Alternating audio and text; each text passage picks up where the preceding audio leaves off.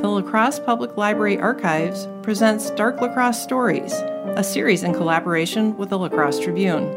Dark La Crosse is a suite of programs that feature the seedier side of La Crosse history and also include a downtown walking tour, a trolley tour, and an annual stage production with new content each year.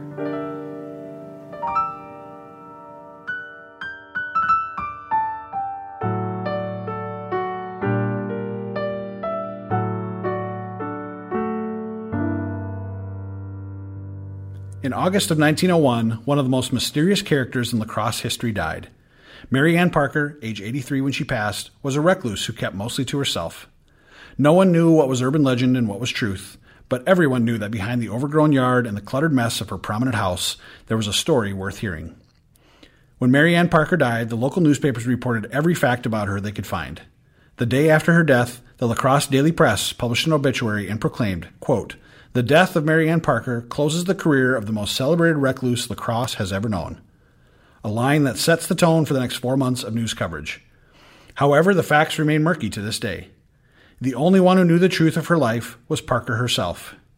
Even those closest to her in her final years didn't know her true story.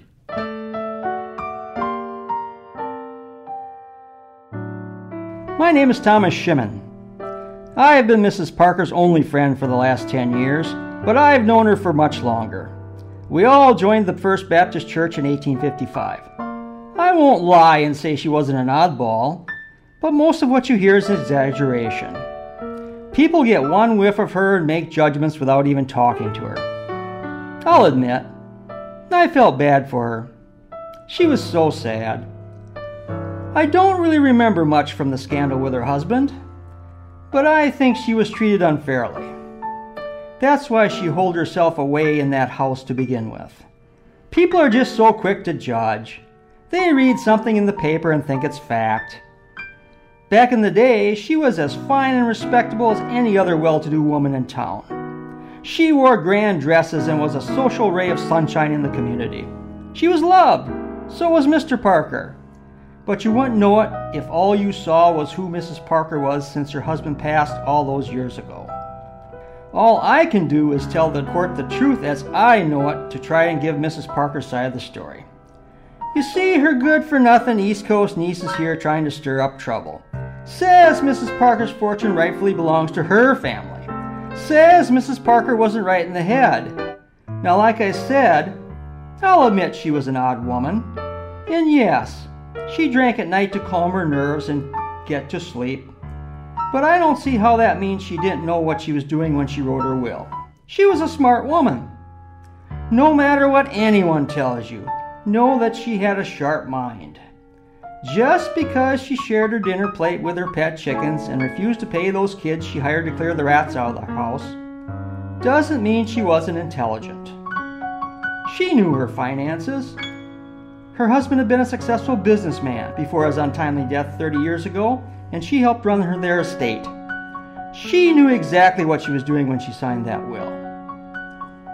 Now, I don't know if there's any truth to what her niece is saying about her past, but if I know anything about Mrs. Parker, it's that she would never be capable of something like that.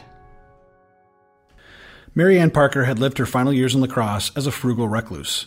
Her large home on the southwest corner of 8th and State Streets was reported to be in disrepair, and she refused to pay her doctor bills. People assumed that she was low on money. However, in her will, she left considerable amounts of money to the YMCA, the La Crosse Hospital Association, and Thomas Shimon. Shimon, as you just heard, was among her only friends in her last years. He also served on the board for the First Baptist Church, to which she left the bulk of her estate. Parker's death was reported all over the country, sometimes with outlandish claims and details that were not reported in the local papers. One article printed in New York just one day after she died reported that she was worth at least $100,000. Parker's estranged family lived in Brooklyn, and when they heard this, they were angry that she left all her money to local La Crosse organizations. Her niece, Cecilia Savage, traveled to La Crosse from Brooklyn on her family's behalf to contest the will. Savage claimed that Mary Ann Parker had in fact stolen money from her family in the years just before she met and married John Parker, and argued that the final estate belonged to them. Savage also claimed that her aunt was mentally unstable when writing her will, and that Thomas Shimon used undue influence in securing the conditions of her will. The trial that followed was heavily reported by the La Crosse newspapers. Parker was such a curious character that citizens of La Crosse were captivated by the details that they were hearing about Parker's life, and both sides brought witnesses who shared enlightening information. I've heard about my Aunt Mary Ann my whole life from my mom. They were sisters. My mom and aunt were only a year and a half apart in age, though from what I gathered, they were never particularly close. Aunt Mary Ann was cunning.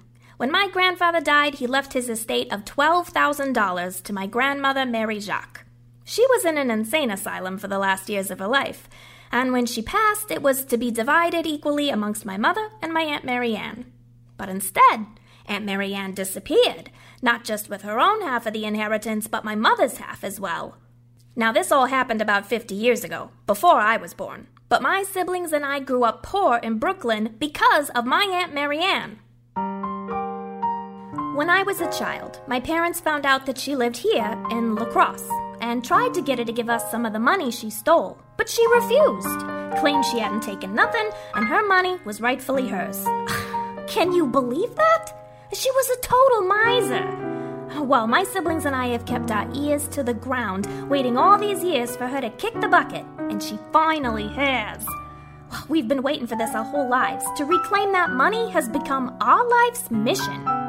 So I get here, and what do I find? That Aunt Mary Ann was utterly disgusting. I mean, they call her Toady. Even in the papers, that's what they call her. And she's left all her wealth to charity cases around town, as if my Aunt Mary Ann could be a philanthropist. Her own nieces and nephews are barely scraping by in Brooklyn, and here she is, donating her $5,000 mansion to the First Baptist Church. And she'd already built a house for them, by the way. $1,000 to the YMCA, $1,000 to the La Crosse Hospital Association, and $3,000 to a Mr. Thomas Shimon, the man who was at her beck and call like a properly trained hunting dog, creeping his way into her will, a man who was also her trustee of the First Baptist Church. Doesn't that sound a little fishy to you? Yeah, nothing left for her nieces and nephews, her own blood, who she stole from. She was not a sound mind. Now, if that judge allows her will to stand, we're going to appeal it to the circuit judge.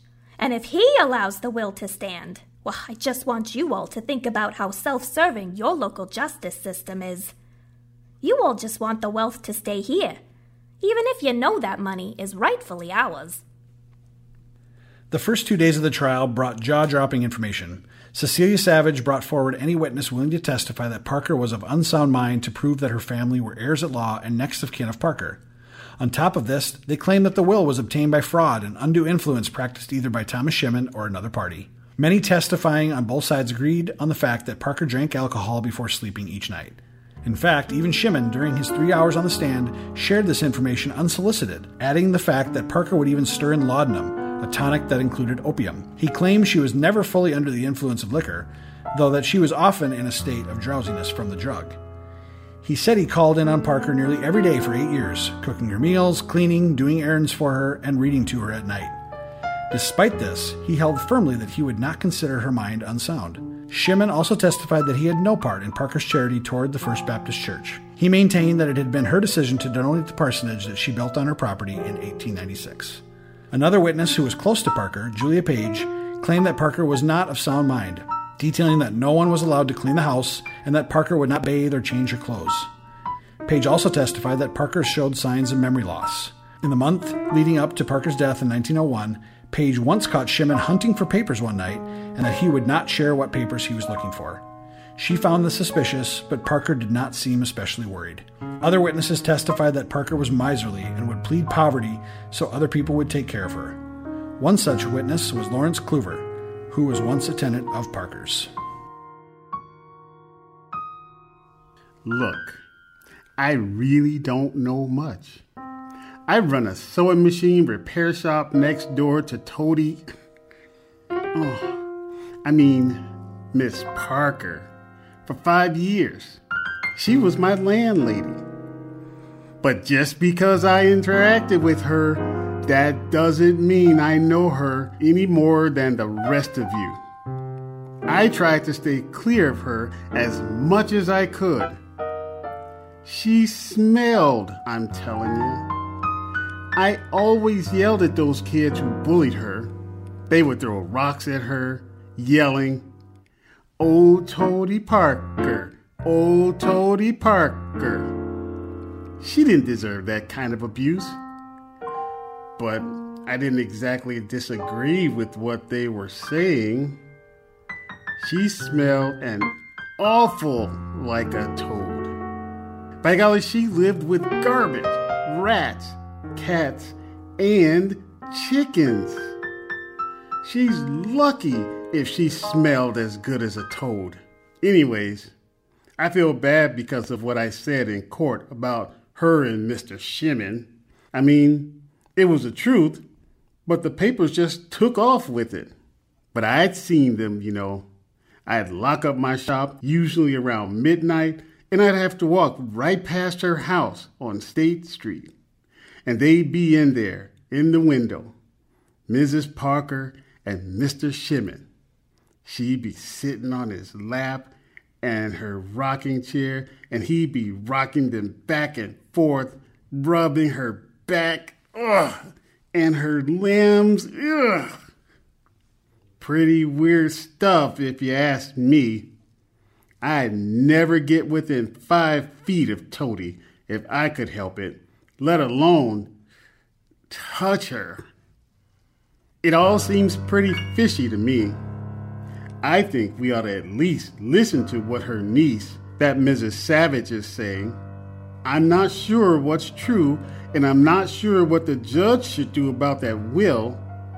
But the past Mrs. Savage is describing would explain why Mrs. Parker couldn't sleep at night. And I mean, we all know the rumors about her husband's death. Some people say that she poisoned him.